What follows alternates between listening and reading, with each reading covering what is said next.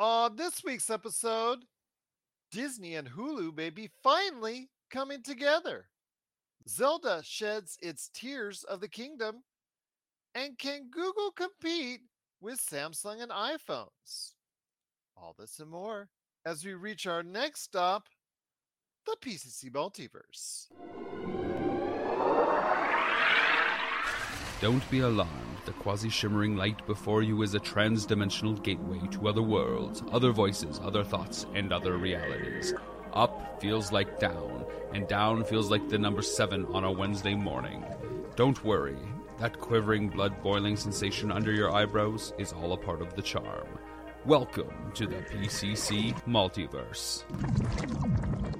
And we're back with another episode of the PCC Multiverse. This is Gerald Glassford coming right back at you here from Pop Culture Cosmos, Game Source, Inside Sports Fantasy Football, and the Lakers Fast Break. We truly appreciate everyone out there listening to all of our great shows. And if you can, please give us that magical five star review wherever you get your podcasts. Plus, if you could like, share, subscribe, follow, or do whatever it is that you can to support us right here at the Pop Culture Cosmos, Game Source, Inside Sports Fantasy Football, The Lakers Fast Break, Vampires, and Vitae. Also, as well, go ahead and check out Wild Beyond a Witchlight with Wizards and Wine and everything they do there by going ahead and subscribing to all their awesome YouTube channels and listening to all the great podcasts they have. Plus, also as well, Pop Culture Cosmos on Facebook, where you'll get the latest news and trends in pop culture each and every week, all day long, every single time out, right there at the Pop Culture Cosmos and our home site, popculturecosmos.wordpress.com. And if you could support all of that, it is sincerely appreciated. But it wouldn't be a PCC multiverse without my good friend. She is our own Google Pixel AI chat GPT of Pop Culture Cosmos. You got to go ahead and check out what she's doing today. Of course, right there. Uh, Yeah, she the AI is coming alive right now as we speak. There you go, absolutely. But you can go ahead and check out what she's doing today at, of course, Wizards and Wine, Wild Beyond the Witchlight. Of course, everything she does for Vampires and Vitae, and of course, also as well on the Pop Culture Cosmos YouTube channel. Check out the awesome games that she's been running in the world of Vaesen. It is my good friend. It is Melinda Barkhouse Ross, the AI that you are. ChatGPT. AI is controlling the world. There actually will be able. We won't by next week. We will no longer need to do this show in live in person. We're just going to have AI bots do it for us. Yeah, it's perfect. It's perfect. So what's going on, my friend? Anything going down? Everything new, interesting? Oh, yeah, there's a few things. We are, as of today, a month away from the launch of season three, which will have our vampires for Vampires and Vitae in uh, the dusty world of the Wild West. Uh, so Okay. that, that should be interesting to see how that all unfolds.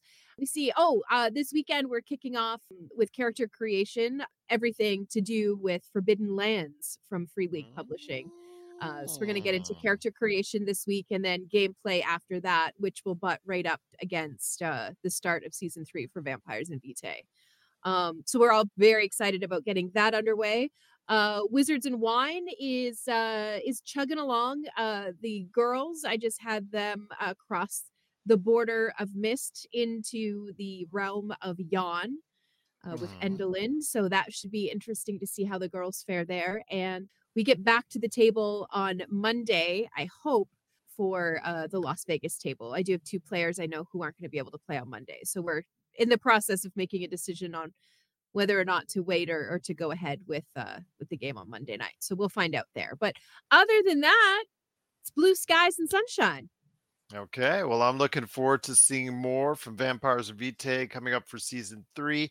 If you haven't caught up already, go ahead and check it out wherever you get your podcasts and on YouTube. Plus, also as well, Wild Beyond a Witchlight with Wizards and Wine. Go ahead and check it out today on the Wizards and Wine outlets, wherever you get your podcasts and on YouTube. And of course, everything that you do for us on Vaesen right here at the Pop Culture Cosmos. Cannot thank you enough for doing that.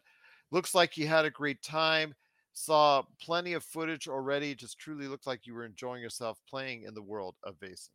Yeah, it's you know what? A fantastic game. If you are kind of uh I don't know, maybe you're you're a little bored of uh, you know, all the conventional games, D&D, Vampire, that kind of stuff. Um maybe even Pathfinder is a little passe for you at this point.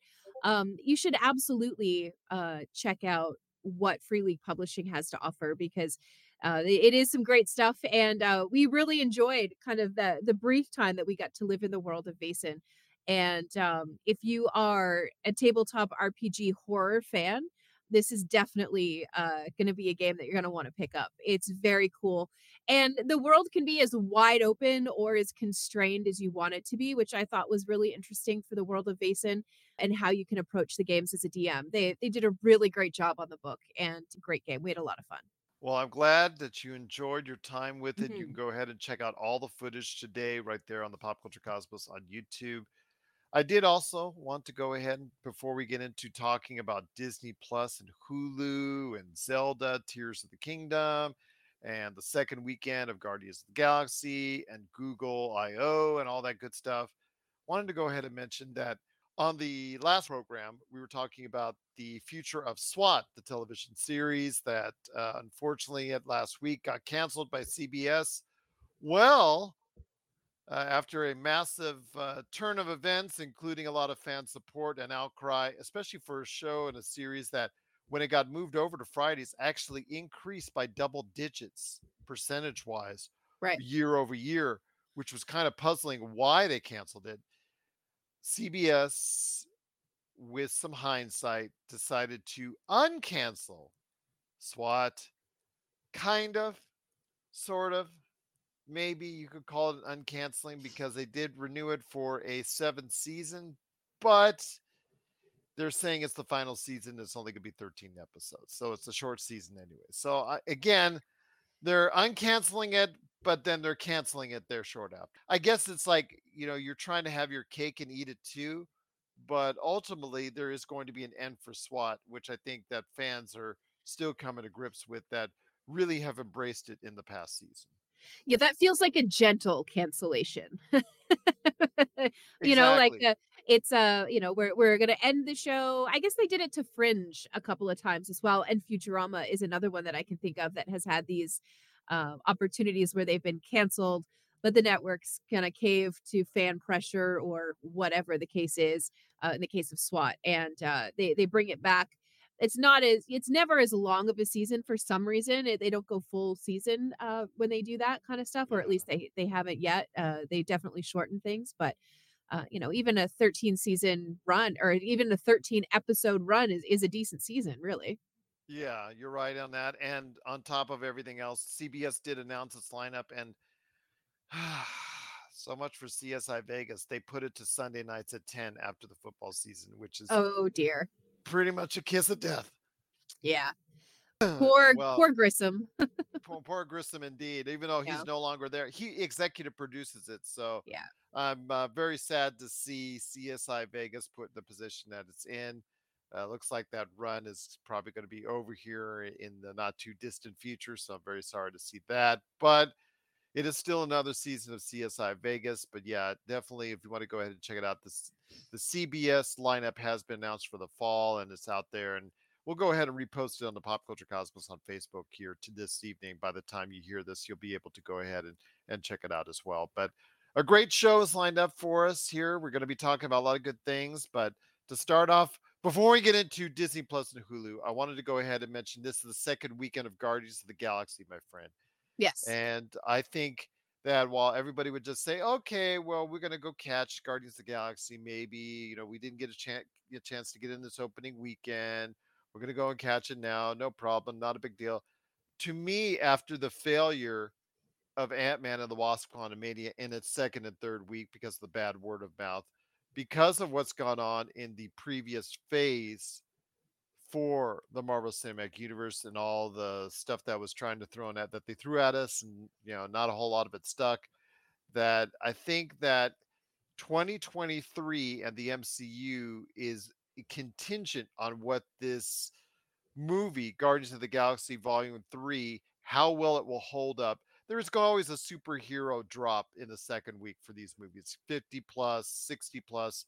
As long as it's not 70, the getting anywhere near 70% is considered a massive drop, like we saw with Ant Man and the Wasp Quantumanium. But I will say that the next two weeks are crucial for the 2023 prospects for the MCU. Everything down the line, 2024 looks much better, 2025. But for right now, if you want this year to be considered a success moving forward for the MCU, you got to go ahead and produce the next two weeks. Yeah, and I, I honestly everything that I'm seeing, uh, all of the reviews that I'm reading about uh, the the new Guardians of the Galaxy offering, um, everything looks pretty positive, really. Mm. Um, I haven't heard a lot of bad stuff about the movie. There may be the odd comment or two, but uh, nothing too damning.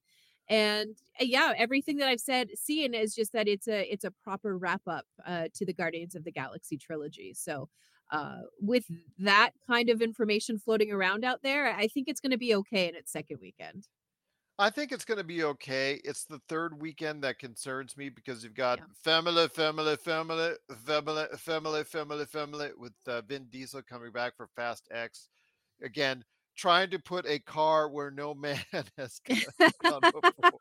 Let's just drive on the side of a building or side of a dam this time around. There you go. All right, Yeah. sounds good to me. But it is Guardians of the Galaxy Volume 3 again, the next two weeks are pretty crucial for any type of long term uh, success for the Marvel Cinematic Universe here in 2023. I know Secret Invasion's coming up uh, here in the not too distant future in June, and then you have the Marvels later this year. But with Disney scaling back on its upcoming projects, with Disney talking about some other things as well, which we'll announce here coming up here on the next segment it's really kind of concerning what the MCU might be going through in the next few years outside of what the original grand design was that Kevin Feige had laid out at Comic Con last year and the year before. Yeah, it's one of those things. I, I just, for some reason, Gerald, and I, I don't know why I'm feeling this way, but I just feel like the Marvels isn't going to do what You're not You the know, only one. yeah, I just don't think it's going to do what Disney needs it to do, what the Marvel universe needs it to do. Uh, so I think that the the first two releases this year, or anyway, Guardians and sorry, I've just mind Well, well Ant Man and the Wasp Quantumania. yeah, Ant Man, yes. But there's this one and then uh Secret Uh, Wars. Secret, Inva- Secret Invasion comes on Yeah. June 21st. That's the Right. one with uh, Samuel L. Jackson, who I never doubt as uh, a great part of the MCU. Never doubt uh, Nick Fury. To Yeah, you never should. done.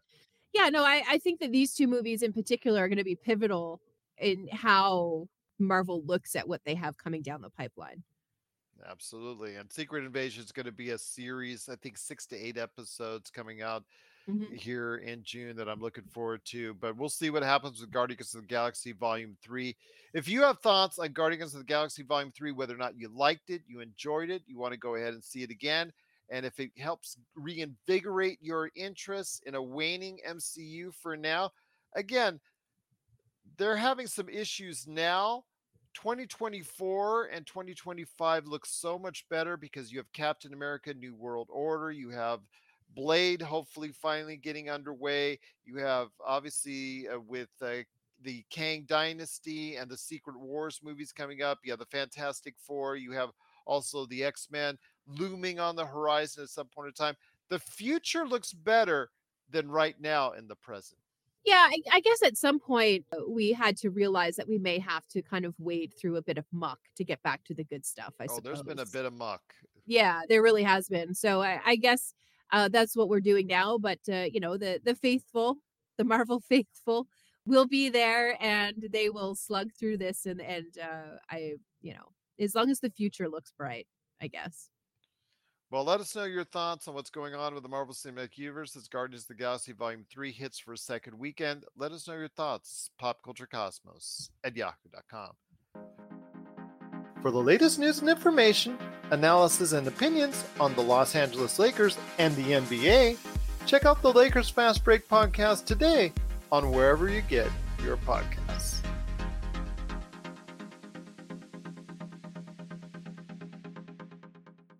Well, my friend, there's more to talk about. Speaking of Disney, Disney had its annual shareholders. Actually, it was actually its quarterly shareholders update, giving everybody the update on what's going on with Disney And like virtually all streaming outlets right now. They have hit a little bit of a snag, some growing pains, a little bit of a wall, whatever you want to say.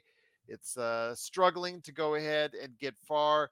Uh, unfortunately, they did lose 4 million subscribers in the last quarter, not only based off what here and that they did in the States as far as less content that's appealing overall, also the fact that they lost a valuable cricket licensing uh, in India for the Indian uh, Cricket League. That Mhm. was absolutely crucial to that marketplace, and Right. losing that obviously uh, meant a you know I got to go to whatever the competitor is as far as in India, but also as well here in the states. It just shows that some restructuring has been needed, and so Bob Iger has announced that you know there is going to be some restructuring done, and even though they don't own full Hulu yet. Uh, they do have the option starting in 2024 to go ahead and demand uh, uh, the uh, Comcast sell over the remaining part of it. As of now, they don't have to do it, but in 2024, they can demand at any time that Comcast pay out the nine, 10, or or whatever, or just basically that they get the nine, 10 billion dollars and go away, and then Disney would own it outright.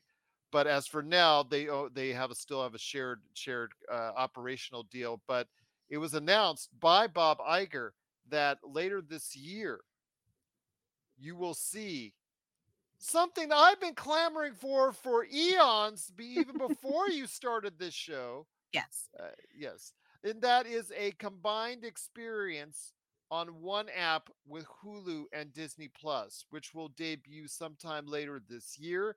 I would love it if they put ESPN Plus and put it all in one big thing. I understand that they do the bundle packages, everyone out there, but it's kind of different because you have, still have to do one and two and three. They need to put it all on one platform, like they do everywhere else in the world with the Hotstar or the Star Network or whatever they call it, the Hotstar, you know, type deal that they do all over the world, where they combine everything on one platform. They're now starting to do with the announcement that Hulu and Disney Plus is all coming together on one, finally one app platform. Fantastic. honestly. What are your thoughts on that? Yeah. yeah no it's good it's good stuff uh, i'm i'm optimistic about that because it, sometimes and i don't know if it's just our house and we just don't have the best internet or what the story is but i have problems with hulu and paramount plus the most out of all of the apps that we have so i i'm hoping that having some of the hulu content come over into disney plus uh, will help us not have those problems with the Hulu content anymore. I'm I'm hoping for that kind of fix. Uh, you know, just per, on a personal level, I wrote to Bob and said, "Hey, Bob, do you mind Well- looking into this?" And now this is happening. So Right outside of uh, Disney World out there, there's this crazy Canadian lady with the Yeah. sign that says, Bob, fix my internet. Yeah. I need more Hulu in my life. There you Yeah. go. I mean, it's fair, right? It's a fair request. Absolutely. But uh, it is going to be something, it's getting closer to what I had envisioned and imagined. It's something I called that would needed to be done. Just put it all on one app. Just make it all a one experience thing. Just go ahead and put it all there. Especially, I think the key is ESPN. If they put the live sports, if you go to Disney Plus and you have all the Hulu content, all the Disney Plus content, and then you have the live sports, that's something Netflix doesn't have. And with the company with Disney Plus right now that's hemorrhaging viewers, they're now they were up at a high like 163, 64 million. Now they're down to 156. They were really going far, going fast to regain that momentum. If they could put it all in one experience, they would have something that Netflix really doesn't have as of yet. Live experiences on a multitude grand scale, which would include sports, live events, and truly a lot of things that maybe Netflix couldn't offer right now at the moment. Yeah, I mean that that's the smart move, and and hopefully, you know, a, couple of a couple of moves down the ch- the chessboard, we will uh, will have all of that combined into one app. On this- on one app, yes. yeah this this this could be the first step to them you know drawing the same conclusions that i know you've been talking about for a while it's almost like you should go and work for bob You think? Absolutely. My gosh, I've been asking for years for something like this. You know, I and they ha- the thing is, it's not like they don't know exists. They have this in countries around the world where it's a one app Hotstar experience. I believe is Yeah. what it's called in, in the other countries.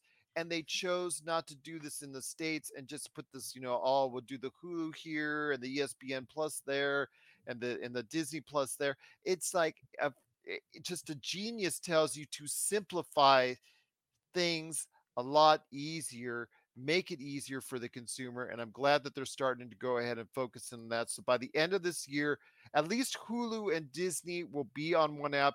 Eventually they got to go ahead and put espn because espn has not been doing great overall as well as a company. So they i think again putting it all in one app making it all one unique streamlined experience i think will probably go ahead and give it that reigniting boost that that, that disney plus and disney absolutely needs yeah, I'm sure that there are people out there who um you know don't have Disney Plus and and see it just as a as an app that has a bunch of stuff for kids on it. Um so perhaps combining the two of them is going to bring over that kind of a viewer who is not necessarily interested in Disney or Marvel or Star Wars stuff. Uh, but uh, does faithfully watch stuff on Hulu, and it's go- it could expose them uh, to a lot of the great stuff that Disney Plus does have to offer. So it's a, I think it's a really positive move. I think it's strategic, but it's also a little later than you know we would have liked to have seen. But it gives you something that Disney Plus sorely needs is uh, you know things that trend towards an adult marketplace. I Yeah, understand with the Disney name and the yeah, family name, you didn't want to go ahead and bring a lot of the Hulu content, which again borders on PG-13, some rated R, you know, adult content, things of that nature. You wanted to try and avoid that, but then you started bleeding a little bit into it, like when Hamilton came in, as far as the live hmm Hamilton performance on Disney Plus with the F bombs that they threw. And then you had, you know, of course, Deadpool that they wanted, they brought over, you know, it was on Hulu. And then they decided to bring it over to Disney Plus because of the fact that, you know, Deadpool brings in the viewership. yeah, You're starting to bleed all this adult content, anyways. Go ahead and bring it all in because it's just such a massive win. Hulu is never going to gain the foothold, even with the live TV option that you can buy for it. It was never going to gain the foothold that Disney Plus has already. And Hulu started well before Disney Plus. It's funny because I'd always loved, if I ever had the resource to do so, I would love to do like a documentary on all these channels that had the same kind of jump that Netflix did hmm in the mid two- 2010s that had the same kind of you know like like crackle if you remember yep, sony's crackle at that hmm time which sony no longer owns they there's these outlets there were like three or four that had the same kind of advantages that that uh you know that netflix had yet netflix was the one that made the right moves that came out on top i would love to see or do or be part of a documentary they do just that that, that was just that that's something i had always thought about that would be a great thing to co- come up with so yeah yeah. I, that'll be one of those things that happens like a decade from now when they're like, you know, let's look back at the starting of streaming and how all of this stuff played out and the deep, dark, seedy secrets of the early days of, of television streaming and all of that. That will be fun television to watch, and I can't wait. Well, there wasn't all good news outside of obviously losing money on the Disney Plus end. Their parks are actually doing better, which was good to hear. But people are going back to the parks again, Disney Worlds and and Disneylands all over the world. So that's great to see. But the one thing about their Disney Plus is they've already Bob Iger's already said as far as there would be a, a maturing and less of a lessening of content. He's already told us that in recent weeks, so we already knew that was coming but he didn't tell us and didn't prepare us for this is that there are uh, or there will be content that will be going off of Disney Plus, which I know as a Disney Plus viewer to you does not come as uh, you know welcome news. Oh wait, I just got this in. Uh, the first thing that is going to be uh, eh, that is going to be removed is Emperor's New Groove. No, it's That not. will yeah, that's I've got it right here. No, It's it's yeah, not. It's not. No, it's Emperor's not. New No, it's Groove not. is going to be removed from Disney Plus. I'm just sorry. I'm so you sorry. cannot disrupt the groove. Okay. You'll get thrown out of the palace. And then Hercules is next. Hercules okay. is next. After that No, would be the next no. remove. Definitely not. The muses will never be taken off of Disney Plus. Are you kidding me? Those girls. I'm kidding. Come I'm on. kidding. I'm kidding. No, everybody Like, you- listening out there. I'm hot. Like you got me you got me sweating over it, Gerald. Where's my Uh, fan? all right, all right, no worries. Disney Plus has not announced any of which content is going to be removed. I'm just joking with Melinda on both those properties because they're her favorites on Disney Plus, but they are they will be removing. We've seen this already with HBO Max. We've seen this already with other streaming outlets, but HBO Max in order to combine it for what's coming up here in a couple weeks with Max, that's going to be something that's going, you know, that they've done is they've removed content over the course of the past year or so. Disney Plus is going to be following suit. I have a feeling that the other streaming outlets are also going to follow suit on this as well and in much more great detail. It's bad for the consumer as far as less choices, but from an economic standpoint, I can't say I blame them because if you have stuff that's just sitting there that you have to pay residuals on that people don't watch very much, it makes sense that they go ahead and remove it for another day. Yeah, absolutely. And uh, you know, there's definitely well, understanding that I'm I'm also not a kid. Shocking information for everyone to learn. I know. I know. I know. Uh, but there are definitely parts of Disney Plus that, that I never go into, like the the Disney Channel TV shows and, and stuff like that. Like I never go to that stuff. I would be surprised if they did actually get rid of any of the animated films. Yeah, that would that would surprise me as well. Yeah. Uh, I I know so you know anything relating to Star Wars and Marvel, those are probably safe. Yeah. I would think. Uh, you know, as far as anything connected to those two universes, but National Geographic, you know, and some people love National Geographic. I know here at the house there's certain things that they love as far as from the uh, I guess the there's the airport check-in shows that they, they as far as you know to catch a smuggler and all that that that stuff Right. that that gets uh, people going as far as that stuff but some of the national geographic stuff could be out there as well because that's something that isn't talked about as much as part of the disney plus consortium is that one of the channels that's there is national geographic so that could be an option as far as taking some stuff off there as well but yeah there will be a lessening of content which is kind of disappointing to hear but it's understandable when you're not generating the kind of money that you thought you would be with 150 plus a million viewers, subscribers, you got to go ahead and make some cuts. And unfortunately, some footage is going to be and some content is going to be just that.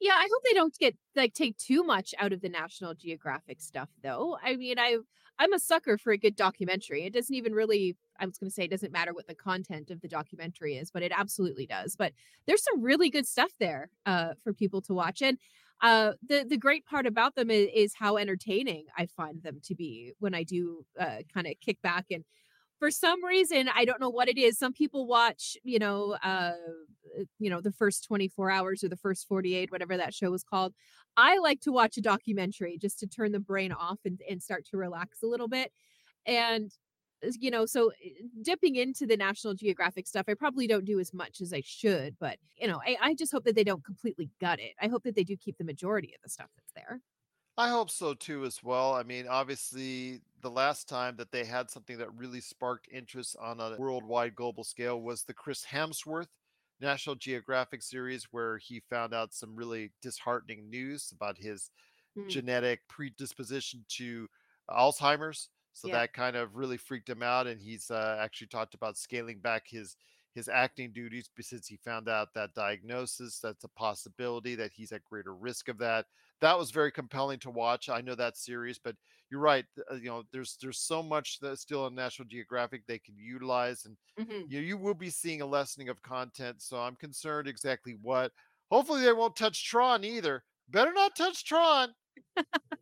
you know what gerald i because when you're okay so like you you're scrolling on disney plus right i'm trying to remember the screen as i sit here and Yes. and we're yeah, anyway and with it's like channel selections. right so maybe if they pulled it out of having it as like a separate entity inside of the disney plus thing if they took it and they made it part of that initial menu that might help that stuff a little bit. We'll see, my friend. Maybe Emperor's New Groove and Hercules will be off that algorithm or be removed. No, don't say it. Don't say it. Don't say All it. right. I would still have Mulan. I would still have Mulan. I would be okay. Next is Mulan. being removed from Disney Plus. No, it can't happen. No. All right, but if you have thoughts on what should go, what may go, or what you don't want to go and don't want to leave from Disney Plus, plus thoughts on Disney Plus and Hulu finally coming together in stage one of my evil master plan that I've talked about for years now, coming together later this year uh, onto one app. Please mm. let us know your thoughts. Popculturecosmos at yahoo.com. Rob McCallum Films is back with a vengeance. Power of Grayskull, the definitive history of He Man and the Masters of the Universe, which chronicles the ultimate 80s billion dollar franchise, Masters of the Universe. See exclusive interviews and hear untold stories from the people responsible for creating the world of Eternia, a place full of magic and science, and learn about the craft of creating action figures and animation. Power of Grayskull is just one of our many projects at Rob McCallum Films. Well, my friend, one half hour down, one half hour to go here at the PCC Multiverse. Once again, it's Melinda Barkhouse Ross and me, Gerald Glassford. Thanks so much for watching, listening. We truly appreciate it.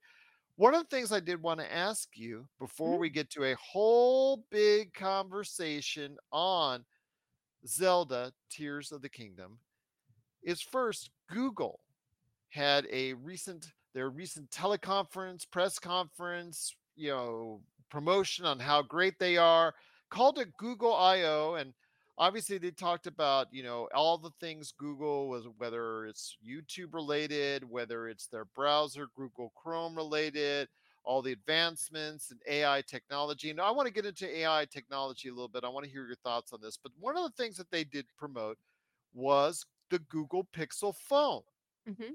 Which I have been seeing heavy advertising for in the when the during the NBA playoffs because as you know I host an NBA related show the Lakers Fast Break. Please like and subscribe. You notice how I got that in there.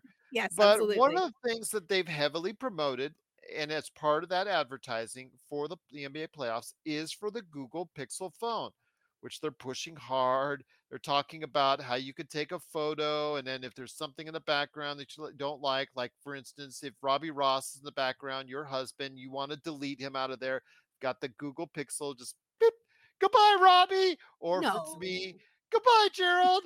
Or if it's emperor's new groove goodbye emperor's new groove! It's not fair. okay i'm just teasing i'm just teasing. You're gonna But- make me emotional. But you know about the magic eraser feature on the Google Pixel. That's something they've been promoting very heavily. But that phone itself, with the automatic translator and everything right there, has been really something they've been pushing over the past few weeks during the NBA playoffs. So I ask you, then once again, it was a major part of their press conference was during this Google I/O conference. And before we get into all this AI stuff with ChatGPT and the AI stuff, which we eventually had to get into at some point because it's hard to ignore it as Yeah. continuing as it, as it is because 2023 is becoming the year of AI. Your thoughts though on the Google Pixel? Right now this market is dominated by iPhones and then the largest Android maker which is Samsung, which is what I have in my hand right here. Your thoughts, my friend, on if the Google Pixel can break through and become that next thing in the cellular market because you know as i know first motorola way back then pac bell you had uh, nokia nokia just you know they were dominating the market at various points in times before the iphone but as soon as the iphone hit it was like iphone or android and that's the thing in like our, our house iphone or Android. My wife and I are the Android holdouts, and everybody else is iPhone in our rest of our entire family. So, your my, your thoughts on this? Can the Google Pixel at some point in time break through and become a standout? You know, almost like the console market. You have Nintendo, PlayStation, and then you have Xbox. Right now, do you think Google Pixel can become that Xbox in the cellular market? Uh, oof, that's a that's a tough one. So, because I'm from Canada, um, I was able to get and hold on to a Huawei phone uh, for a lot longer than you all, were able to down here in the states.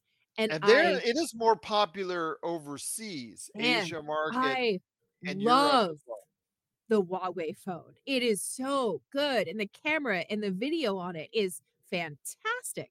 And uh, for the job that I had at the time, it was brilliant because I was able to take really clean videos uh, to use on social media for the radio station I was working for at the time. Uh, the the photos and stuff that we needed for social media were just fantastic with the Huawei and the iPhone. It doesn't matter what version of iPhone and the Android couldn't come close to what the Huawei phone was capable of at the time. And this was just three or four years ago now so what I'm saying is there's a hole right now, I think, in the North American market for a convincing competitor for the iPhone and the Android. I hope that this Google phone is the answer because I'm soon going to be in the market and going to be able to to upgrade my phone.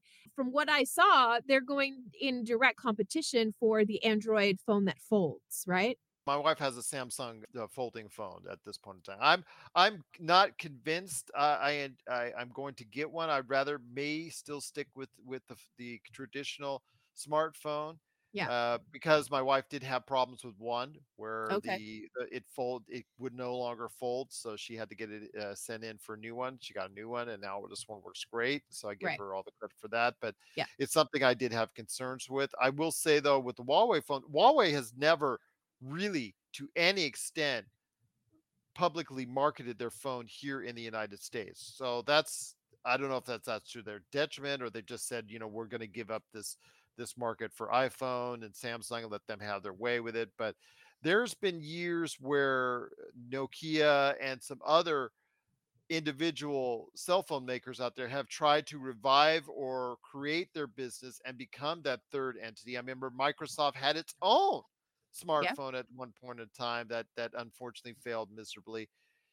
I just think at this point in time, Google Pixel, even though we said this before as far as with the console market and Google's attempt to go ahead and get into that market, which unfortunately crashed and burned, I think that the Google Pixel is a better opportunity and looks better and showcases itself better and is promoted better as an alternative to Samsung and iPhone at this point in time.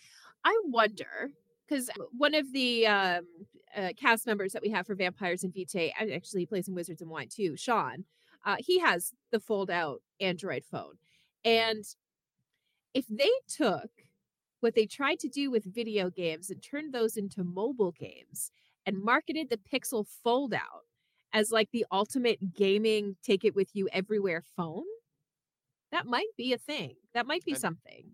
and put Xbox Games Pass on it because those games again that's that's where Right. Xbox wants to do. Xbox doesn't want to sell as Phil Spencer's told us that really pissed me off uh, to be quite honest with you because he said, "Oh yeah, we're just, you know, we're not in it to sell consoles. We just want put Xbox Games Pass on every platform."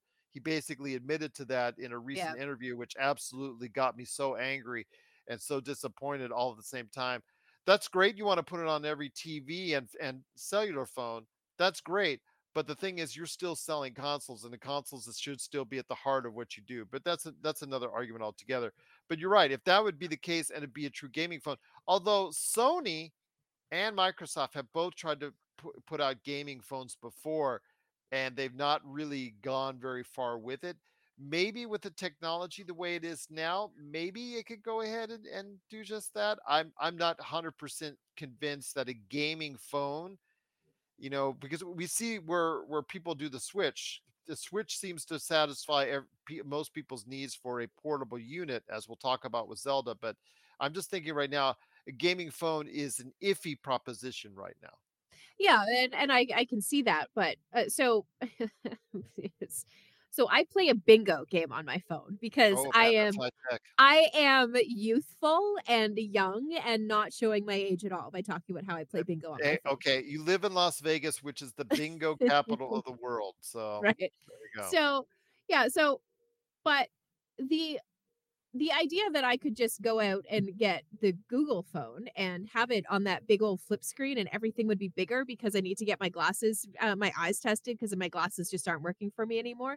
Right now, that would be such a boon because everything would just be huge and it would be perfect and I could see everything perfectly. But really, I, I do think that, and this is going to be a little, this may sound weird, but I think that if they can take the Google phone and they can market it to people in their late teens and early 20s. If you can nail that demographic, because they tend to be tastemakers. Mhm. And if people are seeing, you know, eh, youthful or young people enjoying this new product, they may be a little more apt to give it an opportunity, like to give it a chance where maybe they wouldn't have before.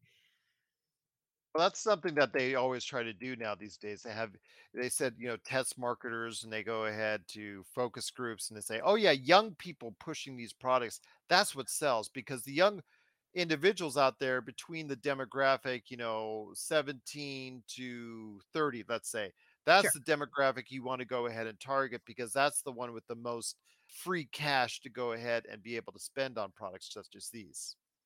Well, sure, but what I what I always found a, a little bit infuriating, and now that I'm approaching that age myself, there is a point where uh, in adulthood, uh, 17?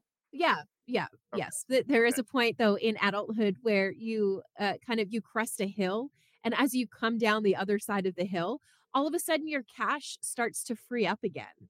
So maybe marketing to the upper end this time would be the correct answer for the Google Pixel phone. But then you're going to have the the reputation of just being the phone for the old people, I guess. So that's a double-edged blade, I suppose. It Uh, is, it is. yeah, But I again, uh, what they're doing now, I think with the NBA playoffs and Google Pixel, I really think is smart.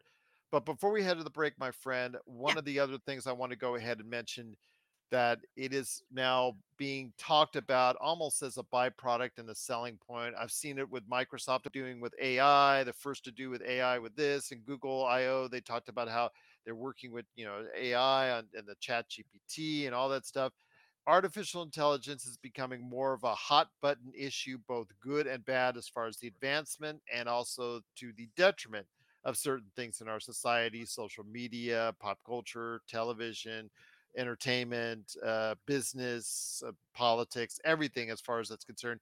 I want to hear your thoughts. AI, I think the AI revolution, I think is, uh, you know, at some point in time is going to just grow and grow and grow. And that's something that you're, not going to be able to avoid but I think it's something we have to be very careful with. Obviously, advancements in technology is always something that should be appreciated lauded if it's done carefully and done correctly. But you have to look at it from all points of view with AI.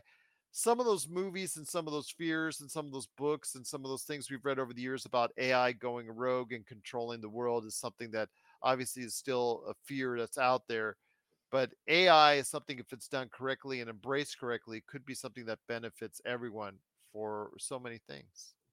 Well, sure. And I I personally um I use Chat GPT almost on a daily basis. It's really, it's how Um so? well, in a couple of different ways because I run two tables through the same game and the two tables are are really starting to uh, kind of go their separate ways it- setting up what the campaign they're going to be playing after we wrap uh, the wild beyond the witchlight so Mhm. uh, consulting chat gpt just to talk my way through a plot point that i want to introduce or if i'm wondering about uh, i don't know some piece of the the Feywild or, or something like that uh, I can go to Chat GPT and I can we can just kind of talk back and forth about it, and I can talk my way through the the problem that I'm having. So I'm not going to chat gpt to have it just give me the solution to my problem i'm using Mhm. it as a tool to help me figure something out and and find a way to work around the problem that i'm having i'm not asking it for the answer uh, i'm just uh, using it to help me work my way through in my brain uh, what i need to do to make a certain thing work in my next session of a game for example it's about prompts really and i think that the that's the the biggest problem that I have with it, I suppose, is just making sure that my prompts are correct and, and that I'm using the the right stuff. But um, I I am in favor of AI. I I think that it's going to be an incredible aid for all of us. But as you said, I, we do need to be, I think, cautious about how quickly we adopt it and how quickly we start to put it into really important places. It probably already runs more than we realize it does which is, you know, a little bit of an uncomfortable thought to have. But uh, right now, uh, the way that I've been using ChatGPT al- almost on a daily basis has been incredibly helpful. I can go back through and I can walk through uh, character creation conversations that I've had. I can walk through, you know, the in one of the tables that I'm doing for Wizards and Wine, they're going to be doing like a, a prologue to the Curse of Strahd. So you're going to see Strahd von Zarovich as he was a, a warlord and as he's out conquering and and uh, meeting the Vistani and uh, the Balverzi and and seeing what's going on with them and and why they were such a threat to him and and all of that kind of stuff. So Chat GPT has given me the opportunity to say, okay, this is what I want to do. This is what I think the first step should be. Where do I go from here to continue to tell the story? And of course, it's like I'm I'm a machine. I can't help you think, but I can help you uh, come up with some themes maybe that would be good to explore for that kind of stuff. So um, I do think it's a tremendous tool, especially um, in the world of, of tabletop RPGs. But you know, I'm, I'm I'm also quite biased about that, to be honest. So Well, again, if it, it's helping people create better products ultimately out of it, and that to Yeah. me is beneficial. It sounds beneficial, and in no way, shape, or form should that part of it or that use of it be feared.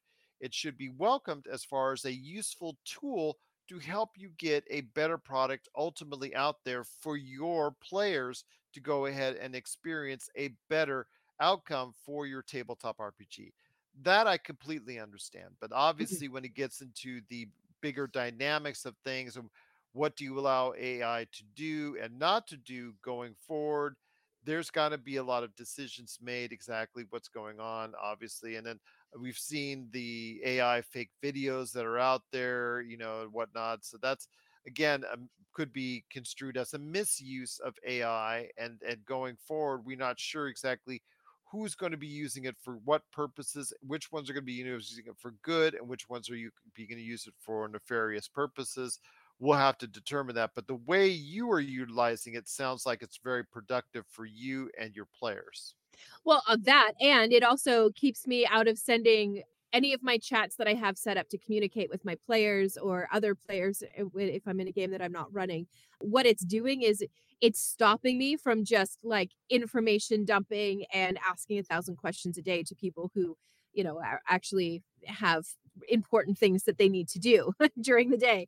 So it's it's giving me uh, an outlet for when I when I need to get some of that creative stuff done. It's giving me the prompts and and the inspiration that I need to kind of jump off from what it's giving me without me having to consult uh, players and and interrupting their day with uh, 50 questions about things that don't really matter but matter in terms of gameplay and, and stuff like that so uh, in that approach it's been incredibly helpful Oh, that's awesome to hear. Yeah. I mean, AI is going to be doing a lot of things. Again, can't wait to see what develops. Although, wait, I'm actually going out of town here at the end of this month. So you could host a show with an AI Gerald, and I'll make sure, although with the AU controlling the AI Gerald, it's seemingly you're going to be talking out. So, Gerald, it's going to be a great weekend at the box office. I can't wait to see it. And my response on the AI Gerald will be Melinda Barkhouse Ross is the greatest radio show host ever. and so, Gerald, that's going to be a great game. Diablo is going to be an awesome game. Melinda Barkhouse Ross is the greatest radio show host ever. And all right just i'll erase i'll erase the file it's fine uh, You're just going to be putting on repeat and repeat and repeat and repeat. What did you say, Gerald? I, I couldn't quite hear. you. Melinda Barkhouse Ross is the greatest radio show host ever. There you go. AI for you, indeed. Yeah. Once again, it is about the future of artificial intelligence. Hopefully, it'll be a little bit more elaborate than what I just described, but uh, great talk, great conversation, especially what Melinda Barkhouse Ross uses it for. I think that's that's very beneficial. So, have you used AI, ChatGPT? Have you heard it? What's going on? Are you studying it? Did you see what was coming out of what what came out of Google I/O with the Google Pixel, and of course with AI, the future of AI and how they're incorporating it? What Microsoft is doing and other companies are doing. Are you concerned or welcoming a future of AI? Please let us know your thoughts. Popculturecosmos at yahoo.com. And also let us know can Google Pixel just break through and become that big number three with Samsung and iPhones here in the US? Let us know. Popculturecosmos at yahoo.com. If you're in the Las Vegas and Henderson areas and are looking to buy, sell, or trade the best in classic or current video games and pop culture collectibles, there's no better place to go than Retro City Games. From Xbox to PlayStation, Nintendo to Atari, the great crew at Retro City Games provides the best place to go for all your gaming options. Stop by their two awesome locations in Henderson and also the Las Vegas Strip or follow Retro City Games on Facebook and Instagram for all the latest deals and new items. Without a doubt, there's no better place to go for your gaming needs than your friends at Retro City Games. Well, my friend, it's been a great episode, but before we head on out, it is finally here the next Whopper game that Nintendo has put out. I mean, we always talk, you and I go back and forth, Xbox, Mhm. PlayStation. I go back and forth with TJ and in the past with Josh, Xbox, Xbox, PlayStation, PlayStation. And then Nintendo, just with its underpowered machine, which happens to be portable and everybody loves because they throw out a Mario or they throw out a Zelda every now and then just seems Mhm. to go under the radar and sell 150 million units one of the greatest selling units of all time they talk about how there's you know they recently announced that there's not uh, going to be a new nintendo switch this year maybe next year we don't know yet but they don't re- you know even though sales are slower now because you know ultimately everybody has a nintendo switch seemingly almost that you know you don't need to sell too many more of them but you just got to keep on putting out the games. And this week and this weekend, boy, what a game that they put out this weekend as Zelda Tears of the Kingdom debuts. It's getting massively good reviews. You could already probably count it down right now and just count it right now as the game of the year for 2023 because it has already got a 96 out of 100 one of the greatest scoring games of all time on Metacritic. It is absolutely be a, being beloved by so many people out there, expanding on the previous Zelda.